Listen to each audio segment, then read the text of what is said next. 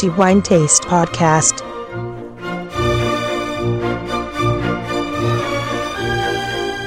Buonasera ai nostri amici ascoltatori, benvenuti al nuovo episodio del podcast di The Wine Taste. Una puntata veramente speciale questa settimana poiché ci troviamo a Milano in occasione del seminario di Wine Taste dedicato ad una delle cantine più celebri e rappresentative del panorama enologico non solo italiano ma anche del mondo. Notizia che vi è stata già comunicata qualche tempo fa e qui con me ho veramente l'onore e l'immenso piacere di ospitare il marchese Anselmo Guerrieri Gonzaga, che è amministratore delegato della tenuta San Leonardo e sarà lui questa sera che ci terrà compagnia con tutti i vini della tenuta, non solo, ma siamo stati anche onorati di una prestigiosa verticale di San Leonardo, vino simbolo di questa azienda, ma anche vino simbolo dell'enologia italiana. Ringrazio innanzitutto il marchese Anselmo Guerrieri Gonzaga per essere qui con noi questa sera e vorrei iniziare a parlare sulla storia.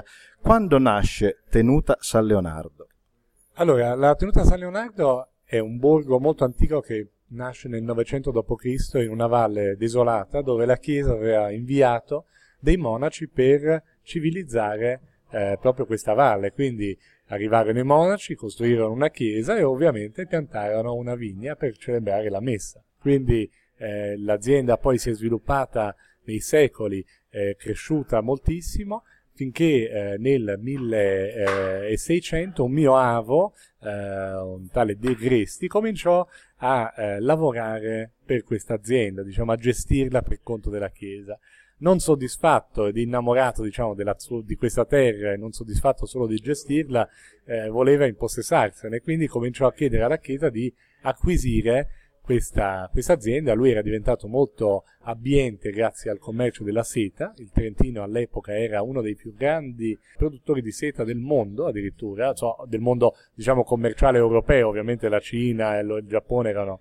eh, vabbè, ma questo è un altro argomento. Comunque lui era diventato, diciamo, ricco in questo, in questo modo e voleva comprarsi questa tenuta, diciamo. E quindi nel 1724 finalmente cominciarono a cedere, la Chiesa cominciò a cedere delle parti dell'azienda e eh, poi un suo nipote, diciamo, con, finì l'opera nel 5 dicembre del 1770 eh, comprando l'ultimo appezzamento di quella che è ancora oggi San Leonardo. Voi oggi siete tra le principali cantine interpreti della enologia italiana, una cantina che è stata capace di creare un vino simbolo, ma non solo, anche altri vini. Qual è stata la chiave del successo e soprattutto il segreto di Tenuta San Leonardo e perché è diventata Tenuta San Leonardo così come la conosciamo oggi?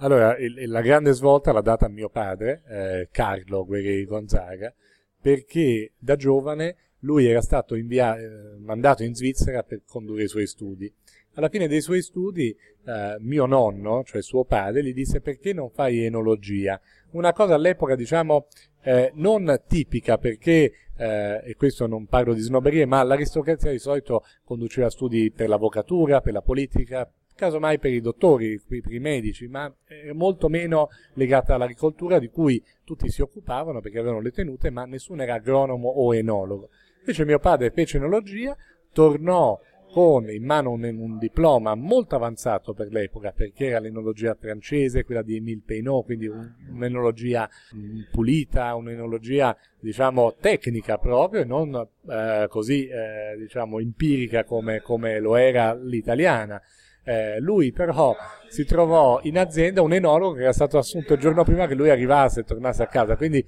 questo fu un grande dispiacere da un lato, però gli consentì di uscire dall'azienda, di andare in Toscana, di fare delle consulenze per altre aziende tra le quali eh, San Guido, dove lui si ferma e grazie a il marchese Mario Incisa, che è stato per lui un po' un padrino enologico, apprende molti segreti ed insieme cominciano a piantare vigneti, perché a San Guido c'erano 2-3 ettari di Cabernet e lui conosceva già le varietà, perché a San Leonardo le coltivavamo già dall'Ottocento queste varietà, perché era solo austriaco, era un mondo più internazionale della, della Toscana, poi in Maremma non si faceva il vino. Lui quindi si appassiona, il marchese Marancisa è un uomo di grandissima levatura, molto intelligente, gli dà spago da un lato e gli insegna anche altre cose, gli dà la passione per i grandi, grandi Bordeaux e mio padre comincia quindi a eh, creare dei, dei, bordolesi anche lì, ma ovviamente non il Sassicaia che l'ha fatto Giacomo Takis. Tornato in azienda negli anni 70,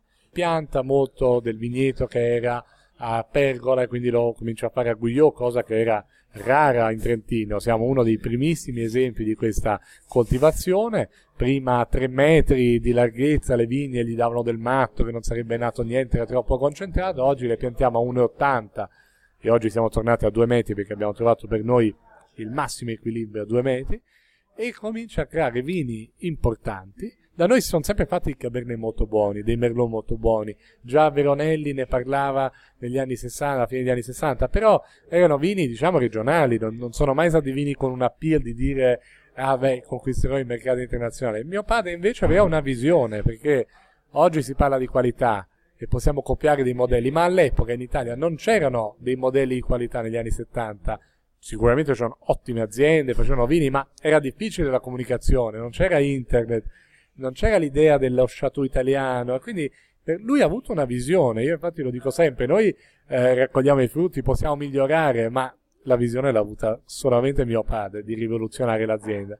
E l'azienda si rivoluziona veramente nell'82 quando esce, con la vendemmia 82, quando poi nell'84-85 esce il San Leonardo, che è il suo pupillo. San Leonardo è un vino oramai celebre ovunque, per anni celebrato come emblema del grande vino italiano, a merito evidentemente vorrei ricordare che le annate da noi recensite hanno sempre conquistato i cinque diamanti, e, eh, ovviamente questo almeno per quello che ci riguarda testimonianza della grandezza assoluta di questo vino. Proprio su San Leonardo eh, vorrei concentrare le prossime domande. Eh, abbiamo raccontato come nasce in questa visione, per così dire, lungimirante di suo padre per creare un vino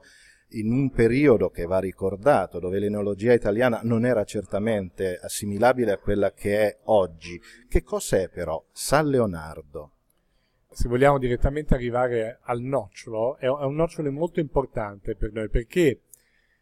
l'identità di un vino è ciò che lo rende unico, ovviamente, ma è la cosa più difficile da mantenere negli anni e eh, è stato il traguardo forse più grande di mio padre e oggi anche di tutta l'equipe di San Leonardo che, che lo segue e, e con, con, Carlo Ferrini di riuscire a creare un vino a sua immagine e somiglianza, quindi un vino che eh, imperneava il suo concetto, diciamo la sua anima sull'eleganza, sulla freschezza, eh, su eh, invecchiamento in barrique che all'epoca era una cosa ultramoderna, oggi è un classico ed alcuni oggi la, la diciamo, la odiano addirittura a, a, a, ragion veduta su alcuni vini e assolutamente errata su altri, perché la si adatta perfettamente ai tagli bordolesi, è riuscita a mantenere questa idea, cioè l'eleganza. Quest'anno è arrivata proprio, diciamo, forse la più grande delle soddisfazioni, perché Jancis Robinson, che è la famosissima Master of Wine, forse oggi la giornalista, diciamo, più influente dopo Parker a livello mondiale, eh, non aveva mai fatto una verticale completa di San Leonardo, l'ha fatta quest'estate, ed è uscita sul Financial Times dicendo non ho mai degustato un vino in nessun'altra parte del mondo che al pari del San Leonardo sia riuscito a mantenere inalterate la sua anima in 30 anni. E credo che questo sia davvero il, il traguardo più grande è nel mantenere l'identità, che è assolutamente ci vuole una visione, ma poi bisogna mantenerla. E quindi questa è la cosa, diciamo, della quale andiamo più fieri a San Leonardo. Come è possibile mantenere questa identità e questa infallibile eleganza che si ritrova sempre in ogni calice di San Leonardo? Io dico, ci sono molte, molte cose. Quest'anno eravamo con mio padre a un seminario molto importante, che si chiama il Davos del vino, e c'era Monsieur de Vilaine di Romane Conti, eh, che stimiamo molto e conosciamo, con cui abbiamo scambiato molti discorsi e lui ha tenuto un bellissimo seminario dove ha detto una frase che include perfettamente il concetto. La cosa più complicata è la semplicità. La, la, la complicazione maggiore è mantenere, se si vuole mantenere un'identità stabile, bisogna cercare di mantenere dei metodi di lavorazione simili. Però bisogna tenere conto che parliamo di natura, parliamo di clima, parliamo di riscaldamento, parliamo di grandine in alcuni anni, parliamo di raccolti concentrati, parliamo di raccolti, quindi non è facile perché bisogna adottare il metodo a ciò che la natura ti propone. ma la grande forza di San Leonardo è sempre stata quella di mantenere inalterate le sue modalità, cioè vasche di cemento, che sono dei soli e, unici contenitori di cemento, non hanno né raffreddamenti. Non abbiamo mai usato gli enzimi, mai usato eh, lieviti. A dire la verità, avevamo una vasca una volta che non andava bene, abbiamo usato un lievito, è uscito un vino arancione, mio padre l'ha buttato e da quel giorno abbiamo giurato di non mai più utilizzare di questo genere di tecnologie. Noi non è che siamo a priori contro la tecnologia, ma ci rendiamo conto che per un grande vino rosso che deve esprimere il terroir vero e proprio, che è una frase molto abusata, bisogna avere poca tecnologia perché influenza troppo il prodotto. Eh, no, non vi è nulla di male, nessuno, non credo che i vini più tecnici siano dannosi, sono del, degli ottimi vini che danno un tipo di emozione. Se uno ricerca un'emozione diversa, più profonda, forse un vino fatto, diciamo, più artigianalmente, che non vuol dire per forza biodinamico o fatto con gli astri, ma dei vini fatti con coscienza e la mano del produttore e la natura, sono dei vini che possono regalare qualche cosa in più. Se lei dovesse definire uh, San Leonardo, il vino San Leonardo, con tre aggettivi, quali userebbe? Ancora meno di tre aggettivi, ma due, diciamo, me lo ha detto un signore, eh, un signore di una certa età, che bevendo il San Leonardo e pensando che era fatto in Trentino, cioè nelle montagne, disse è un signore di montagna. E a me piacque moltissimo perché rivedo una parte di mio padre che io reputo un signore, eh, le montagne della nostra regione che sono eh, che danno la forza a questo vino, che non è una forza basata sulla potenza, ma una forza basata sull'eleganza e sull'acidità diciamo sempre, non sono i muscoli di un cultore, un culturista, ma i muscoli di un nuotatore che hanno un nervo incredibile che quindi lo, gli permettono di sopravvivere in lunghezza. Noi in conclusione eh, questa sera abbiamo anche altri vini ed è interessante anche citarli. Noi questa sera degusteremo in anteprima il Vette di San Leonardo 2012 e anche il Terre di San Leonardo 2009 e anche due annate di quello che è un vostro magnifico vino che è il Villagresti. Può raccontarci brevemente eh, qualcosa su questi tre vini? Allora, partiamo dal Villagresti che diciamo è un vino importante è un cru per noi perché è fatto su una collinetta in azienda, è una base Merlot con del Carmener, che è quest'uva molto antica che mio padre ha riscoperto e rilanciato in azienda e con la quale sono fatti quasi tutti i nostri vini. È un vino di profonda eleganza, un vino per cultori di vino, non è un vino facile, è un vino a grande invecchiamento come i veri Merlot, perché il Merlot si pensa sempre a dei vini morbidoni, ma il vero Merlot sono dei vini che hanno difficoltà d'approccio e diventano grandiosi nel passare degli anni. E quindi è un vino che e poi celebra, diciamo, De Gresti, che è il cognome di mia bisnonna, che fu una, una donna molto speciale che salvò eh, dei prigionieri in guerra, ma è una storia molto lunga e si potrà leggere comunque sul sito di San Leonardo.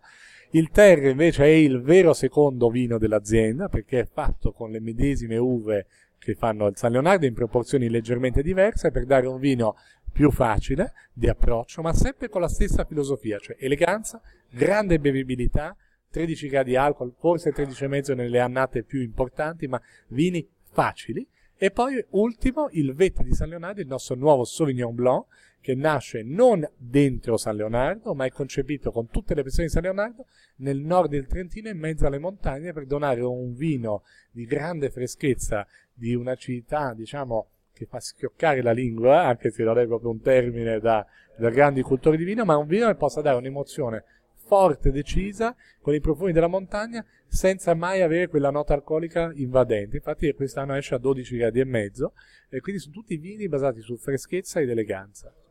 Concluderei qui questa interessante chiacchierata con il marchese Anselmo Guerrieri Gonzaga, che ringrazio innanzitutto per essere qui con noi questa sera e per raccontarci questa magnifica realtà enologica italiana, un vanto a livello mondiale innegabile. E non mi resta anche che salutare tutti voi dando l'appuntamento per il prossimo episodio del podcast di The Wine Taste. Ancora grazie al Marchese Grazie a lei, grazie a lei, è un piacere veramente. E un saluto a tutti voi e come sempre il mio augurio, buon vino ma in moderazione e che sia comunque sempre buono, perché no, come quello di tenuta San Leonardo. Al prossimo episodio.